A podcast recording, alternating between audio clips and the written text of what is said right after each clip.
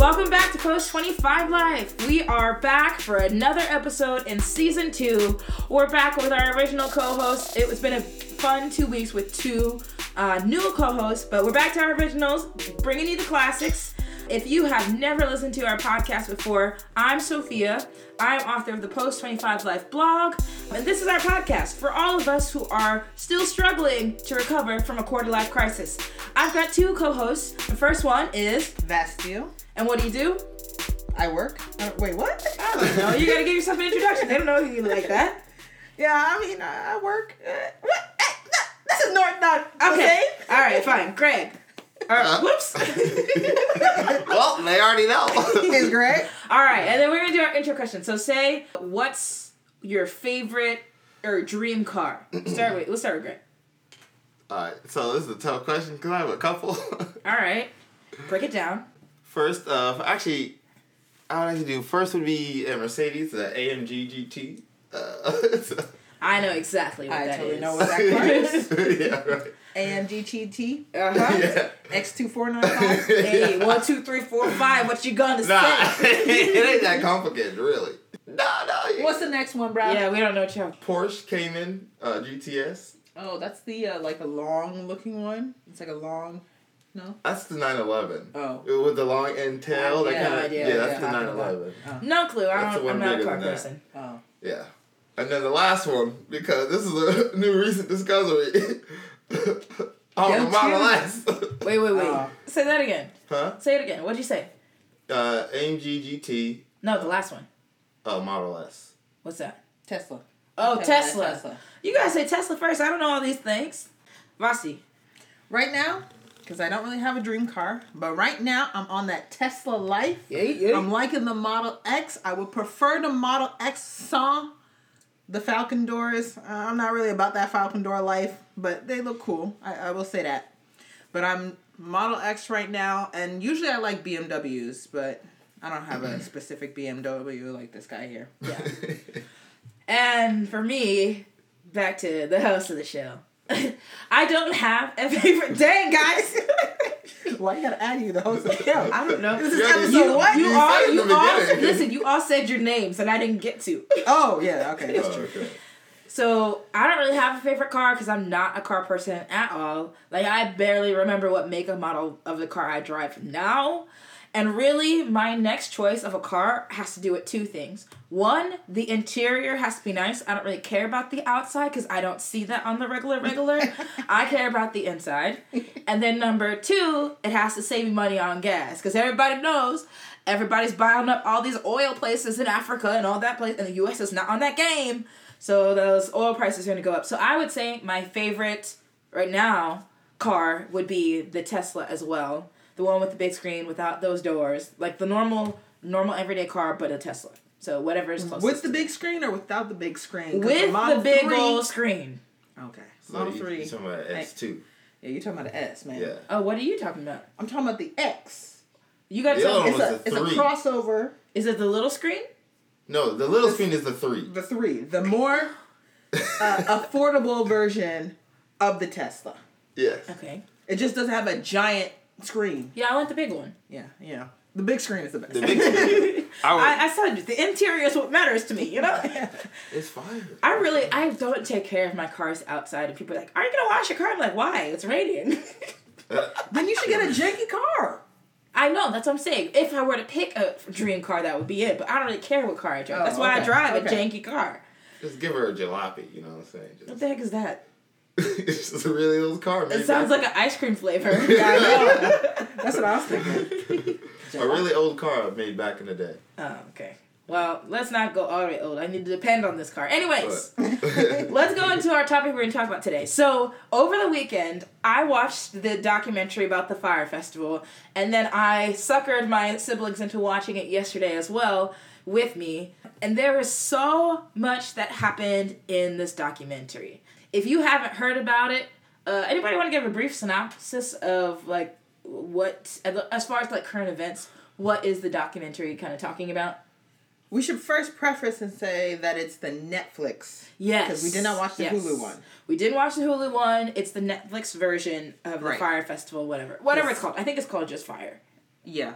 So essentially, it's this guy Billy who Billy and Ja Rule, I guess, decided Yeah. to come up with an app. It's essentially described as the Uber of booking talent. Yeah. So you can book talent within an app on your phone for whatever day. So to promote said app coming up, they decided to host a very fancy party on a beach and to promote the party they came out with a advertising which was a bunch of models. Like a campaign. yeah, Yeah. on the beach, you know, the the, the Oh, social Jesus. media campaign, and essentially oh, provided my. tickets to this sort of experience music festival. They were advertising, but didn't, I guess, fulfill on the experience part. Essentially, that's Yeah. very bones. Very bones, like bare bones Mm. type thing. If you haven't seen it, I would recommend finishing. Oh, actually, maybe not finishing this podcast because we're gonna give spoilers. So spoiler alert. spoilers. If you haven't watched at least the Netflix version, go ahead and watch that.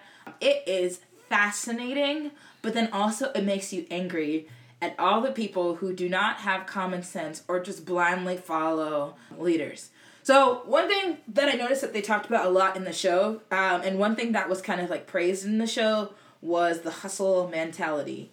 The workers who worked for Ja Rule, Billy, Grant, that whole like upper echelon of people ended up just making things happen. What were some of the things that you guys like watching the movie that you admired about it? Um, if there were any, and what are some of the things that you were just like, how come no one said anything about this?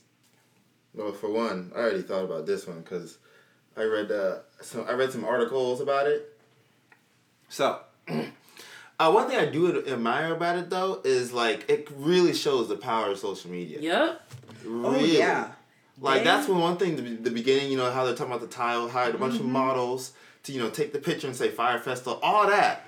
Like I will say, I mean, it turned into a, a mess, but yeah, their social media mm-hmm. campaign in the beginning was spot on. It was Yeah. They essentially invited a whole bunch of models, like upper echelon models, to the Bahamas, at, to this island, and essentially had them hang out and took pictures and videos, so it seemed very natural, mm-hmm. which is, you know, it's really cool. I think what was genius was they knew exactly what market they were targeting. Right. Yeah. Because like we were saying, we didn't when it was happening, we didn't know about the Fyre festival. No, I had no idea that was even an event. No. Like I Not said, until were too people poor started know. reacting after the fact. Exactly. Like we like I, I don't follow Kylie Jenner or any of these models that they Yeah. posted on there. I'm not the 18 to whatever year old person that's going to follow them, nor am I the person that spends 10 grand on a trip. Yeah.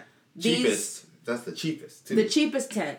And Really? I'm not an influencer either. Like right, right. don't really plan to be, you know, all that stuff. So they their marketing was spot on. Yeah. They really got exactly who they wanted. Um, they got the exact crowd they were aiming to get at, and then it created the huge bug buzz among that specific group of people. Mm-hmm. For the rest of us, we was like, when did this happen? I was Right. just it's Tuesday to me, but y'all was all s- crying Yeah, over some Fyre festival.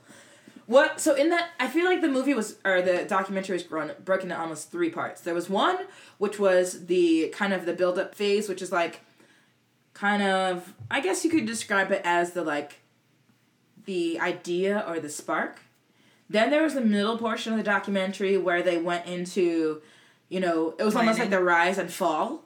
Uh, so that was like the main, and then the end of the documentary Aftermath. was the aftermath. Yeah. So talking about like the the beginning of the the documentary, is there anything that you in that like that uh dynamic amongst the uh upper people there and Billy, is there anything that you that stuck out to you as far as like the events or the movie or that was significant to know for the end of the movie as well? What's scary to me is the is that just a little bit of energy and charisma can like turn anybody to an idea, Mm. or get them on your side to support you on anything, no matter what it is. Mm. Yeah. Even after logic, even after logic hits their head, Yeah. still as long as like you can keep that going, as long as you have that kind of Yeah. personality.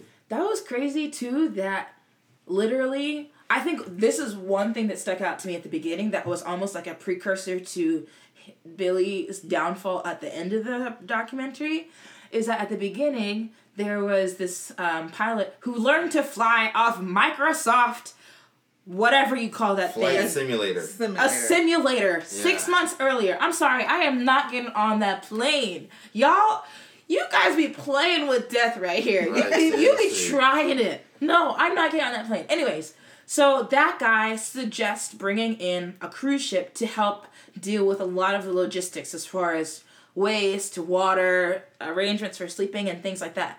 And because he pushed back against Billy's dream on his hustle, he was basically asked to not be a part of the group. I felt like that is a huge, and just for anyone, that was the biggest precursor when he started to not heed people's advice at all and just basically sacrifice all logic for this vision. Yeah, vision was definitely number one for him. And I think it, it definitely bit him in the butt. I mean, but on top of that, they started with a vision, did not even figure out how it would work logistically, but then went into advertising for said vision Yeah. before even seeing if this could actually happen for real. You know, They didn't do any research. You know what that reminds me of? You know how people say don't tell people what you plan to do because as soon as you say it out loud to someone, your brain thinks you've already done it. That's basically what happened. And so basically psychologists say when you're aiming to get to a goal, like don't go out and tell everybody about it. Because when you start telling everyone, you actually have the chemical reaction of sense of accomplishment as soon as you've told people and you have a less likelihood of actually getting the thing done. That's interesting. That's what I feel like happened. I've heard, yeah, I've heard the same thing. they just hype it up mm-hmm. and they have a sense of accomplishment from getting someone's reaction in front of their face and saying oh that's cool that's a great idea this is great hyping people up but they haven't actually put in the work to get it done I would say during their uh, their first media shoot is where you get that sort of vibe of everybody was su- in such a good feeling like wow this is if we can scale what we're doing for this weekend with these models and having a good time and drinking and whatever whatever and we can scale that for the greater crowd everybody's gonna love it and essentially they were sort of drunk on their own idea and their own vision Yeah, it's during true. their Literally. it's true Literally yeah true. like and then it, it, it just and mean, it turned into a huge snowball from there i think I, as i was explaining this before they watched it i had like story upon story upon twist upon twist that I kept going, oh, and this happened, oh, and this happened, and I can't believe this happened. What was the what was the most shocking thing for about about the whole movie? So even moving into like the actual rise and fall section of the movie, what was the most shocking part for you guys? Andy. The old guy who knew him the most. Well, you gotta let them know what you're talking about. So Andy is a he's a seasoned before so he's, He's an in the event music planner. he's the uh, a, a seasoned event planner. Apparently he's been doing it for thirty years plus. Yeah. He was doing it for thirty years plus. Like like uh, Sophia said, she felt that because he knew the guy who was trying to pull it off, Billy, who was the guy who was trying to pull it off. Billy knew Andy for a long period of time, almost to the point where they had a really close bond, and Andy had a soft spot for Billy. And even though things started to go really wrong, he still kept on going with it. You know, being to 30 years, he's already been through some ups and downs. He knows. There's, you don't go through 30 years or something and mm-hmm. then, you know, not know how to how things work. Yeah. Right? And to the point, like, j- it was just him, like, what he did and what he Yeah. let slide because of his close relationship with him. I don't even know if you could say let slide because it's not like he was in control. It's not like I think he just wasn't. Maybe he wasn't forceful. I don't know. We weren't at the end of the day. We weren't in those conversations. We weren't in mm-hmm. those those rooms when that happened. But it seemed as though that even if he did voice his opinion, he sort of looked to Billy, who was the leader, and for what his decision was, and just went along with Billy's decision, even if it was a dumb decision. And even to the point of like going and doing things or almost doing things that are like questionable. If you, yeah, we were all shocked. There's a point in the movie where he admits to almost, um, Compromising himself yeah, and his sort of integrity as a, a as a as a person and professional. Yeah. and just for this festival that he knew and you could see the writing is on the wall it's going to fail.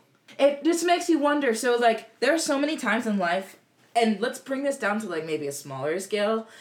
I always wonder, like, on this side, it's very easy to have common sense and to to think see it from this side. But Vasti made a good point when we were watching it. I mean, Hitler was a very charismatic guy. Oh yeah. And he was Yeah, able to get that. so many people on his side. Like, have you guys ever witnessed somebody like that in your own lives where Oh yeah. and no matter what they do, people keep like Oh, yeah. following them for Mm-hmm. some reason? Yeah, there are definitely a lot of charismatic people in the world um, who just have a way of drawing people to them and to their energy and whatnot. Yeah, they. I mean, I. I. ha- I don't know, that. Yeah, it's tough to say. Because some people, some people, they have good intent, and then some people, may whether they know it or not, sometimes they don't realize it, but they're like, they, you know, they steer people, in not the best direction based on you know whatever their objective is when it when they're you know Yeah. gather people for some type of goal. So it's just it's different with every situation, but this one this this one specifically was like he's it was a negative impact where he just drew everybody like tons of people, mm-hmm. many of lives in such a negative direction because of that. I think what got me the most, more than like the people being bamboozled, was the employees that got screwed over Mm-hmm. by everything that he did. Mm-hmm. Are you talking about the workers? Yeah. At the at in the Bahamas and More- or even More just that. Even, like- the audio people, The media. Yes. company, the, company the company that was in new york the so like that the conversation that they had over skype where billy tells them that they're not going to fire them but they're no longer going to give them a payroll and so they say that you guys are not going to be employees for a while and so the one of the girls responds and says so basically you're telling us you're not going to fire us so we can file for unemployment but you're not going to pay us so that's going to force us to quit anyways. And all he said was i'm not aware of unemployment benefits. I am sorry. If you are have been doing business for any number of years if you live in the united states of america i was like 16 when I learned about unemployment and what that means and like how that works. There is no way that you can run a successful business and not know what unemployment is because I mean, first of all, that's where your taxes are going to. And then I felt like that was so shady. Like mm. I feel like for a lot of companies what makes the difference is how you treat your employees. Both leaving and the ones that are currently in and that spoke volumes to me.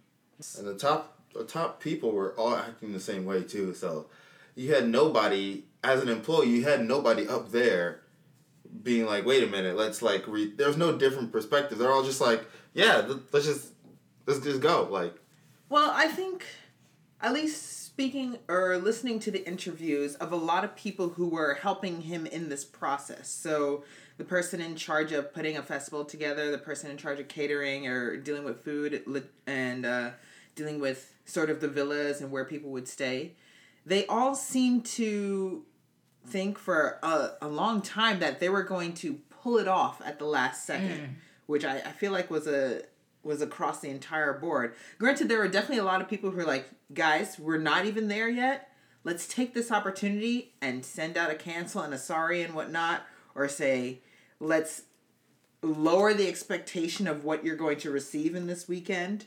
But I think overall, most people thought, you know what, we, maybe we can make it by the time. Oh my goodness, I'm just saying that.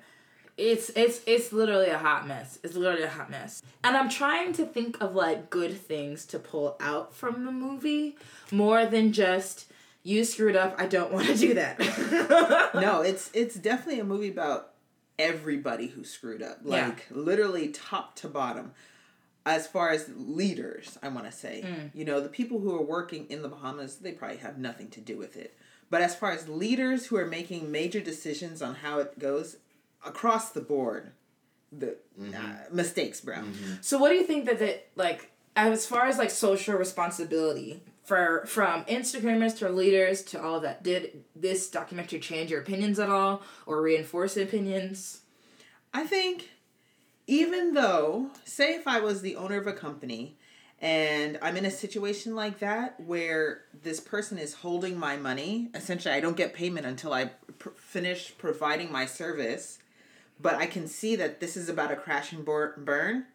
I think I would try and give up the money and just get out. Because I think something like that happening to, in the the companies involved it can really ruin what you've built. And uh, for me that's not worth it just because someone's holding withholding a paycheck. If it if if it brings down the whole castle who cares about the paycheck? Yeah, he used the money as a manipulating point, as, as you guys remember. So that in itself was like, I think the only people that were like getting paid were the media guys, because those those guys were actually doing the shoots and stuff. They were getting paid before people started not getting paid. so you're talking about the initial shoot The initial shoots, the initial the stuff, advertisement. yeah, the initial Jerry stuff they media. put together, Yeah. yeah. for the Instagram page.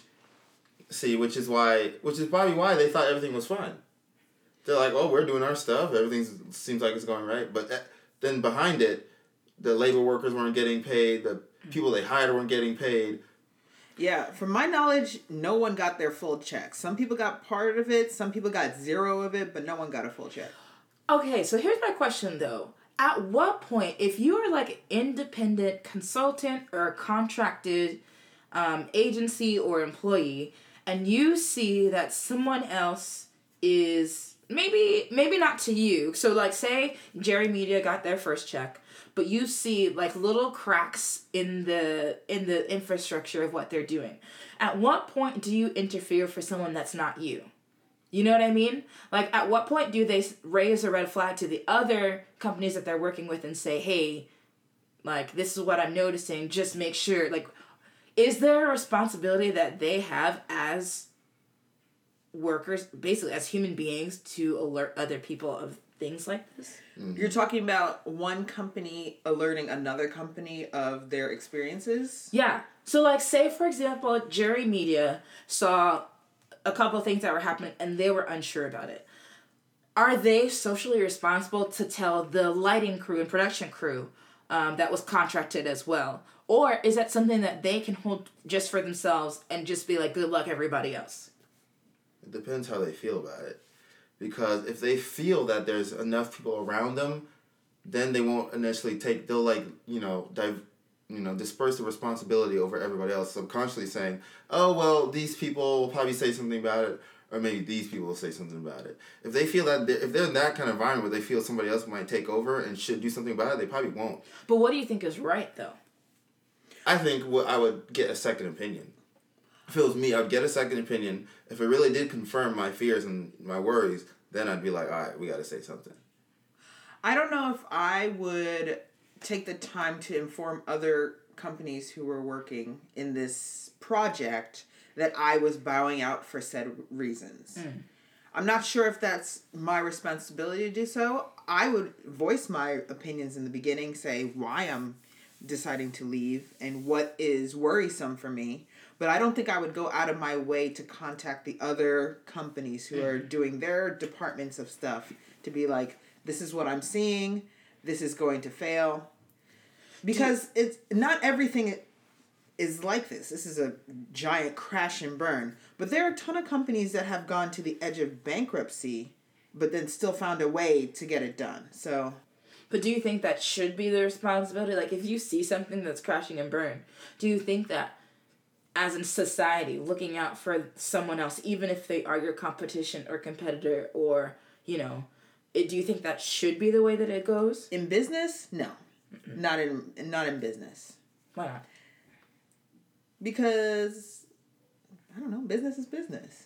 I But think- if you want to personally, like, just take a step out, like, what I'm trying to say is, I'm not going to show up as the CEO of my company and say, because, like, as a, like, put my company name right above my, hey, I'm warning you. I'd probably go to them outside Okay, yeah. As a personal, as a person as me myself i mm. may it depends on how bad i see the situation going Yeah. if it's as bad as this where literally for i mean if it's as bad as this situation i would probably say something but not as my company. I would say it as myself. I can see that. I can see that. Because for some reason, like, I know that business is business. And at the end of the day, there's like a bottom line that everybody has for their companies, right? However, I am hesitant to say that everyone should be kind of every man for themselves in business. Like if you see the Titanic sinking and don't tell someone else who you know would appreciate the advice, they can do whatever they want to. They can choose to stay on the boat, the boat or choose to get off and seek a, like a lifeboat. But if you see it sinking and don't tell someone, I feel like that's wrong. Yeah, I mean, I, I'm not sure if I agree completely. Like I said, I would separate myself from the company because I don't know. It's really not.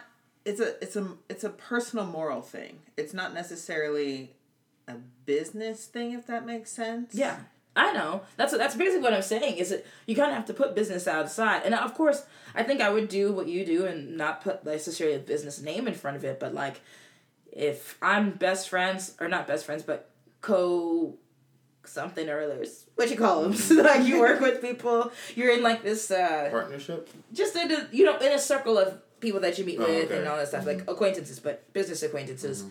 And I know that X Y Z company has a something something something going on. I would give them a heads up. Just be like, hey, heads up. I was gonna go into this, but I'm not going to, you know, do with that what you will. And if I miss out on something that I choose to um, duck out from, that's on me.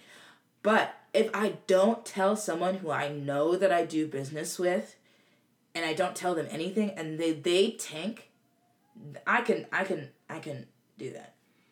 Yeah, that's the deal with um when it comes to real estate. Even if let's so let's say I'm working with somebody, but somebody within their company, like they're they're they're at one side of the transaction, I'm at one side of the transaction, but you know on the other side they hire another realtor on their side that is doing kind of shady stuff. I want to I want to be like mm, I don't want to be part of this because this could mess up. Because then all somebody has to do is report some to some higher authority and they got you, right? But if it was me, if I saw that, knowing that like yo he could be in trouble because what I would want to do is at least keep the bonds or the business Relationship. Relationships. Exactly. so if it was up to me, if I could have done something about keeping this relationship, you know, strong and you know keeping that bridge open, but now I didn't say anything because now this guy does something shady, he gets caught, and now the the guy who hired him is now responsible, and I had at least could have said a word, mm-hmm. even if he chose. I, don't know. I wouldn't do that. Yeah. I would I would at least let him know. Yo, da da da da da. You already know. Maybe remind him of the laws when it comes to FREC, which is, you know, business police. Yeah. And then be like, yo, yo, this guy's kind of just will keep an eye out. Yeah. I feel like this documentary always also kind of uh, shows or kind of wrestles with the idea of following a vision versus trusting your intuition. A lot of the um, employees would say something along those lines of externally, this was a great vision, and if we pulled it off, I would be legendary. But internally, I knew that this was not going to be good. See, I don't even know if that's true because a lot of them, the people interviewed, stated to Billy or to whomever, like, I don't think this is going to work. That one guy, I forget what he, uh, The festival um, consultant. yeah, the festival consultant, multiple times, multiple interviews, I mean, emails, and then um, I believe he even said it verbally, like, Oh, the guy guys, with the scarf? uh, no, no, the guy. It's the um, skinny guy with the tattoos and stuff. Oh, okay. That had a longer Yeah. beard. No, I, yeah, he did have a beard, but it wasn't very long. But he multiple times brought up a lot of concerns and brought up canceling the event quite often, but was ignored. So I'm not I'm not really sure that people didn't say that they should ch- either change the scope of the event or cancel it altogether. I'm not sure why that guy specifically. I don't even know why he continued to stay, stay. though. That's what I wonder because he actually he actually is the one who said that in the in the movie. He said externally he was like, but if they pull this off, this is gonna be legendary. But internally, he ignored his wisdom for Yeah. the vision. Yeah. That's like, and I mm, I know it's very altruistic of me at this point that I've not been under the same pressure or stress, and I don't have like a successful whatever, whatever, or a career or whatnot um, at that point. But in, I would hope that if I were in that situation, I would be able to walk away because internally I know, regardless of whether this gets pulled off or not, the way that they went about it was wrong. And that they didn't even know all the stuff Billy was doing on the background that was illegal. They just knew what they saw in front of them. And what they saw in front of them was enough to say, I'm out. Yeah, because he kept he kept a lot of that. Like he's like that one dude said, he knew how to keep certain information at a certain level. Da da da da da. Yeah, he kept his illegal stuff pretty close to his chest. But I don't know. It's it's definitely a difficult situation to be in, especially since we're talking about it post Post, the whole thing. Yeah, we, we have know what happened. Yeah, yeah. Say if they actually this all happened and it, they actually pulled off the event, it'd be a different story. We would know none of this information. Yeah. So it's hard to say. Yeah. True. It's crazy though, but it's it's interesting to just witness the hustle. I, I gotta say I do respect the hustle, um, although I don't respect the man who hustles, and I don't at least in this movie or this documentary. I'm not. I, I don't respect Billy really. Um, I do respect his ability though to be a salesperson and to figure things out. But I think his moral compass, uh, hustle without a moral compass is is worthless. But that does remind me, and we were talking about this too, when we were kids, we used to be the hustlers. Well, I, I'm not even sure. Were we hustlers when we were kids? We I had- know I was. We had. Well, okay, what do you mean by hustling then? What's your definition of it? Well, there's two things. One, taking advantage of people because you Yeah, want Yeah. Uh huh. Uh huh. them. So- Yeah. Yeah. Yeah. Yeah. Uh, and then two, actually just being smart about your money and like planning in a way that people wouldn't necessarily expect you to. Right. Yeah. So yeah, you definitely got that social game down when you were a kid. Yeah. Mhm. I see that. I see that. I see that social game. Okay, so when I was a kid, my dad tells this story all the time. There was one point in time where we all had dinner or whatnot. and My dad was hungry, and my mom told my dad, "Oh, do you want something to eat?" She's like, "He's like, yeah." He, she's like, "Okay, put the kids to bed. I'll order you Chinese, and you can eat it by yourself, so the kids don't eat your food." And so that's what happens. My dad puts us all to bed. My mom orders him Chinese. He goes into the kitchen and opens his Chinese and starts to eat. Lo and behold, I walk down the stairs with groggy eyes going, Daddy, Daddy. He's like, What you want, Sophia? He's like, I, and I go, Aren't you sad eating by yourself? Dang. and my dad goes, Why? What? You guys ate without it Yeah. or without me before. You He's had like- your own dinner. He's like, you had dinner. You didn't think about me at the time when you were having dinner. As, a, as and so apparently the story goes, I go, yeah, okay, now I should eat with you now to make you feel better or something like that. So I, you know, went and he gave me some of his Chinese food or whatever. That is kind of the spirit of my childhood, to be honest. yeah, basically. basically. and some of my adulthood, to be honest. Yeah. if there's ever five dollars on the counter, you know I'm gonna get it. Yesterday. oh gosh. What, what happened yesterday? What you mean? It's just a simple example. Somebody like, hey, somebody get me some water. And I was like, girl, get yourself your own water. So later on, she grabs her water and grabs three waters for herself and doesn't share. But you okay? I asked you guys if you could get me water, and you didn't do it. So then you go out and get water for nobody else? Yeah. Even if we got water, we would have got it for everybody. And then you gonna get no, water. you we, I thought you would would've. at least got it for everybody. This is what don't made it. don't this is act, what made don't it act bad. like you're like that. This is what made it bad. Don't she got like it. three waters and there were three people. You assume? you assume? I mean, come on. Oh, I drink water like it's my day job. Do you not see all these water bottles right Yo, here? we drink water too. What you trying to say about us, huh? What I'm trying to say is, y'all rejected me, okay? and then I went and did it on myself, and then all of a sudden everybody wants to be on my boat. Anyways, that's not what I brought this topic up It for. all Alright, yeah, yeah, let's get back. I brought this up because when we were kids, we actually came up with a cool system when I was in like third, fourth grade, fifth grade. I want to say, yeah, I was probably seventh grade. I want to say maybe even sixth grade, Mhm. because I don't even think I was that old. No, I we weren't that old. I Were, I was were not. we still in middle s- or I was school? definitely still in elementary school. What happened was is there was one Christmas where we all got a lot of cash instead of gifts. Now, growing up, we celebrated Christmas like halfway through our childhood because our parents were in a very conservative Christian church and community. And so it wasn't until we were probably like third grade, fourth grade maybe that we had a tree with gifts and stuff like that. Yeah, but let's let's be real about gifts though. Gifts were one thing for each person. Mm-hmm. But then also, I think we only did gifts for maybe two, Two or three years. Christmases. Yeah. That's Yeah, it. that's it. There, it wasn't a big deal. We grew up with Christmas is Jesus' birthday. Uh-huh. You don't get no gifts Mhm. on Jesus' birthday. Praise the Pray. Lord. You Praise better the pray. Lord. Uh, So I only remember one Christmas where we actually had a tree. extended family over and we were actually Mhm. exchanging gifts. gifts. Yeah, I need to. I don't remember much Wow. after that as far as gifts for Christmas. The next year we did get gifts, but it wasn't the same. And I think that was the year that we got a lot of money. Yeah. And then on top of that, we don't ask for what we want for gifts. No, we just we don't. accept what You people just give guess. us. Yeah. All of a sudden, I'm in seventh grade. Someone, an aunt gave me a Madeline doll. What am I doing with I a know. Madeline doll when That I'm got me so 13 years old? Exactly. So mad. You just give me the money for the Madeline doll. Oh yeah. We all come up. So we all smartened up so quickly. Like nah, cash, Yeah. cash. So, anyways, this Christmas was one of the first ones that we all got a lot of money. and w- be clear about what a lot of money means. 20 bucks. Yeah. Okay. Good. Okay. Because you know, a lot of money now is a little different than Yeah. a lot of money You- back we then. were kids, so 20 bucks was a lot, especially since our parents gypped us and only paid us $2 for an A and $1 for a B.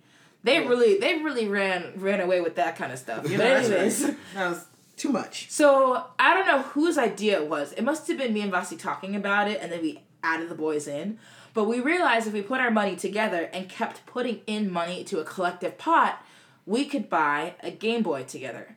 So my sister made a register and we all each month or each month, right? Just whenever you want it, it was basically like a bank. You just come up to me, Deposit you deposit your money. I keep track in a nice little notebook, of who's deposited what Right. and how much. and then it really didn't matter. Like even if you put more than someone else or whatever, Mm-hmm. at the end of the day, we would we were gonna buy four Game Boy Advance SPs. Mm-hmm. Everybody get their own color, but then we would share The the, games. games. collectively. Yep. And we did so well. So think about it this way: we all had twenty bucks, so that's eighty bucks right there. Mm-hmm. Then we only got paid one dollar for a B and two dollars for an A. So over the course of what it was from there to like May or so, Uh, I don't even think it was that long. I think it was four or five months. something like that. Yeah. Um, we raised how much money together? I think it was almost four hundred dollars, Yeah. maybe Mhm. four oh four, four or five, like that. That that's Yeah. significant for four kids who only get a dollar and two dollars Mhm. at a time. Well, A's and B's. We we we kind of finessed the system and really worked together in order to get that. Now, it's a shame because we were I think our goal was like five hundred or something like that. I forget. I don't remember what our goal was, but we were we were like fairly close to it. And then our mom found out that we were saving money and she took it all and Yeah. spent it. Oh. First, uh, here's how it happened. She first asked, "Oh, where's all our money?" Because you know we were trying to keep it nice and secret. It was supposed to we be ain't want secret. nobody know we were saving that money like that. So I think she asked for a, a little bit so she can do some shopping. So she's like, "Oh, you know, Twenty bucks. just give me a little bit. You don't have to be so stingy. and Don't you know? Mhm. Trying to you know you know parents be like, just share a little bit. Share, quote unquote. So she grabbed. I think it was like fifty dollars. I want to say forty or fifty Oh, bucks it the first me. time. It hurts Yeah. So then we went down to like three sixty. Yeah. That was, I was like, life. all right, that guys. hurt. That hurt. We were trying right, to get guys. back. It's just a little bit. We can get right back up. We gonna get there right. Whatever. Mhm. And then I think she uh Found it or something like that. she either found the envelope and took the rest, or she was just like, "Give me the money now." You know, Haitian moms. oh, Ain't nothing you can do. Oh my word. I don't remember if I actually handed her the envelope or, Or she just, found, it. In my head, I feel like she just found it. That's because, what I thought. I thought she just found it, and then And I then went it was to the- gone, and it was gone, and I was like, And then we asked uh, her, and she said she took it. That's what I okay, Yeah. yeah. oh, so it that was heartbreaking. It was so crushing. But can you imagine, like, in, in fifth grade, how old are you? Like 10, 11? yeah. Yeah. Like a 13, 11, 9, and 7 year old saving over the course of like four months almost $400. Yeah. Like, that's insane. Yeah. That was It's- pretty cool. It was pretty cool. And Mhm. even, I think that also kind of sets the stage for how we work together now. Even the way that we process together, you know, if we even if we have separate ideas, how we support each other and Yeah. things like that. definitely we definitely get together a lot to i don't know try and get a goal done we try and get together and be like hey let's do this or section of parts and stuff like that even as we were growing up certain chores like cleaning the house we like always got together and made a plan and Did it stuff on like our own. that Yeah. and yeah we, i don't know we, we i feel like the four of us really worked well get together, Together. getting plans done I agree. And it's not to say that we didn't fight, like for sure we did. oh yeah we had ah, please yeah I think we actually touched on that in the second episode how me and Basti were fighting over the microwave. Yeah, I mean, we had it wasn't even that long of a phase. No. But that's our only fighting phase. That was our only fighting phase. And I had one with Junior. hey oh, Junior. Oh nah. Junior had one with everybody. Junior let's had be one with real. everyone. Junior was picking fights, man, because he was the youngest one, and we always made him do everything. Yep. So Hey, go get me a, a fork. yeah, hey, go ask Yeah, them all for this because they'll say yes to you.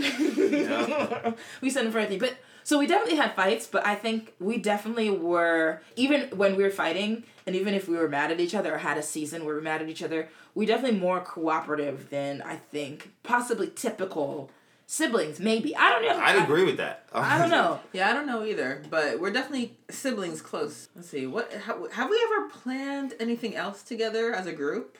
What you mean, like money wise? Or just anything. I mean, we did do the sibling trip. We did like three trips. Oh, which ones? So we went to the cruise. We went to Europe together. Oh yeah, okay, yeah. Yeah, the Europe thing was kind of just all managed by all four. All of us. That's really. I mean, Yeah. honestly, Meeting the Europe thing started as my, me and Vasi's plan, and then Yeah. once you guys were on, we did the whole thing. Yeah. Um, and even going on to the Bahamas cruise, we all did together, and I was in charge of getting people's payments and telling everybody when it was on time and setting Mm-hmm. up all that. Yeah. Like we we just naturally do that now. Like, I think that we do it more often than we think we do. It's just that because Yeah. we do it so often, I it's can't normal. think of any example. Yeah, Right. it's kind of just normal. It's kind of a good thing that it feels so normal to us to like work together like that. Cause I've been around other families, brothers, sisters, even even mother, mother, children, and mm, not the best. yeah. Honestly, even Vasti, when we think about our future plans and things that we do, No, that's true. we always consider each other. Yeah, that's true. That's true. We I will that. always, always consider And each actually, other. I- I mean, when we moved out, what was the first thing? We went to Greg. We are like, "Hey, man, let's all Let's go do together." this. Yeah, we True. always invite each other true. into whatever we're doing. That's very Yeah. true. and like if you're in it, you're in it. If you're out, you're out. There's no hard feelings. But like we always include each other in in, Plans in what we're doing. That's At least letting three you know so you can get on in on the ground floor. I mean, yeah, that's another thing. That's this reason- podcast, yeah.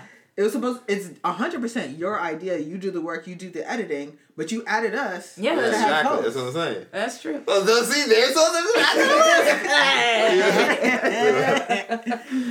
it, uh, and I think it also I think this the idea of us working together it kind of speaks into the weaknesses of the whole Fyre festival planning is that although Ja Rule and Billy were working together and whatnot, I think maybe and just from an outsider's perspective, the actual collaboration where they invited ideas that are different than theirs was missing. Cause like I don't think the way Vasti thinks.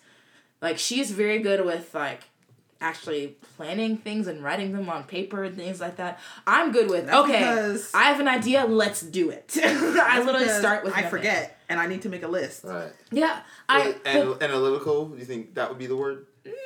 Or I don't even know if I, I'm really that analy- analytical, but uh, I think I am slightly logical. But Yeah. there's some Yeah. people that are really really logical. yeah but even so i like your strength is in that and kind of like thinking through things yeah. my strength Organizing is, the- is coming with the, the idea process. and actually like putting the action into it Right. and so like if you want something to start you'd probably want to come to me Mm-hmm. uh, greg's strength is in his charisma and in his A hundred uh, percent. people skills I actually got scared about that.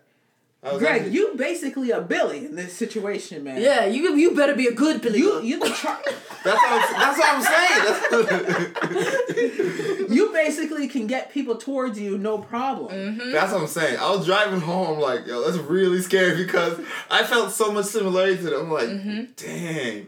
you can convince people of a lot of things and I think we all to a certain extent have people skills, Yeah. but I think you are definitely probably the top, the strongest. I say out of the four of us. Yeah, for sure. Yeah, because I thought I'm like, there's there's nothing that would in a di- in a different in a different path. Luckily, you there's you guys around me, but in a different path, I could I'm only like ten steps away from this dude. For sure. Honestly, and that scared the heck out of me. I was like, okay, I, d- I want to make sure because there's one thing I don't want to be is that dude. Yeah. Hey, you said it, man. Yeah, you said it, man. Now you know who your compasses are. You better come back and listen to us. I'm, I'm kind of glad. I was like,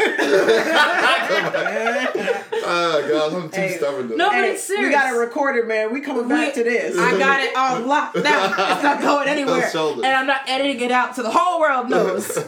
uh, but yeah, no, it's true. Like you, you being that way is a strength. But then us being the way that we are and balancing you out is a, a strength too. Yeah. Me being annoyed at planning sometimes. Although, you know what's interesting? I like planning sometimes, but sometimes I'm just like, okay, let's stop talking about it and let's just do it. Yeah. That can be troublesome at times. And so I need Vasi who's gonna be like, hold up, hold up, hold up. How are we doing this? Yeah. Instead of just like jumping in head first with no plan. Yeah, I mean, uh, you ain't gotta have everything planned. Yeah. I'll be up, but come on, let's get a little something, something Right. down. I bruh. feel you. That, listen, I tell this story all the time. There was one time I needed a new monitor. My screen on my laptop was broken. And I needed a new monitor, and I was just so done with it. I went into the, I think it was like Staples or something like that. You don't buy a monitor at Staples. Anyways, I went into Staples, and the guy goes, "Oh, what are you looking for?" I'm like, "Oh, a monitor." He's like, "Oh." I looked at one that was in front of me. He's like, "Oh, okay. Do you like that one?" I'm like, "Yeah, yeah." And he's like, "Oh, it's pretty good." He starts selling me on it. I go, "I go. You can, you you don't have to, you don't have to sell it to me. I'm gonna buy it, um, whatever price it is." Dang. See, I, I cannot. I hate it. I just, I just don't want to deal with Yeah. it. Just give me what I want. Exactly. Dang. I'm here to pay for it. Don't don't don't go negotiating cards now. yeah, I hate negotiating. When we were in, when we were in Bahamas and everybody was like, "Oh, let's go negotiate something down." I'm like, "No, I'm going on the boat. No, I'm sorry, I'm not buying anything." Oh, really? I literally go from like one into the other. Either I'm going to buy it and I if I really need it, then I'm gonna buy it at whatever price, or I'm not buying anything at all because I'm not negotiating with you. Right. Which is why I haven't bought a new car. Which is why I haven't. Were you the same in Haiti? Were you know the locals? That's what she just said, bro. I thought you said Bahamas. That was Bahamas. In Haiti, Oh. I did it a little bit. Just because it was fun. just because it was fun. It, it was. But- they want fifty. Five dollars. what you got? And I think what it was was everybody else was having fun negotiating. I was like, oh, let me try it. But I bought one thing and negotiated one thing. And then after that, everyone's like, oh, let's go down the road and see more. I'm like, nah, I'm good. I wanted to go back on a five dollar bill and see how much I could get. I'm like, let's do it yeah. Greg and Junior kept coming back and forth and back and forth. And I'm like, you guys really having this much fun? yeah. Like, I did it once and I feel satisfied. oh, we were, we were, we, we felt the challenge. You was like, oh no, oh no, let's, we gonna jump back in that thing. Whoa, jeez. if you haven't seen the Fyre Festival documentary, go see it. I watched. I chose to watch the Netflix one, not knowing this, but kind of glad. So the Hulu one actually has an interview with Billy um, on it. Um, he did get paid for that interview, so I eventually will watch it. But I think there's definitely a different. Um, uh, this is probably just a different perspective that the story's coming from, and things like that. Um, but then I also read on an article that Billy went to Netflix to ask for money for another interview, and Netflix denied. And I was like, yeah, that's right, Netflix. Yeah. Yeah. so if you haven't seen it, watch it. I am not like there are so many like trending things on Netflix like that Balder Balderdash Balder I still have not Bandersnatch that. That's what Yeah, it is. the Black Mirror. All these scary things. Bird Box and all that stuff. You know, you know. eh. You know that's dating this podcast now. Okay, whatever. Okay. Fyre Fyre Media was dating this podcast. That's True. true. Yeah, that's true though. uh, but yeah, so there's all those things. I mean, go ahead and watch those, but watch this one um, if you have time for it. All right, so that's been another uh, Post 25 Life podcast. Again, follow us on social media to keep up with us. More than anything, read the blog. Um, I always post some fun things, and I'll have a couple of fun things this week are coming up. Um, and then also, if you would like to follow us, I'm Soph Dalcine at inst- on Instagram, or you can follow Post 25 Life on Instagram. What's your handle? I'm Tales from Sabriel on Instagram. And I am Mr. Gregarious on Instagram. Awesome. All right. We'll see you next time. Bye.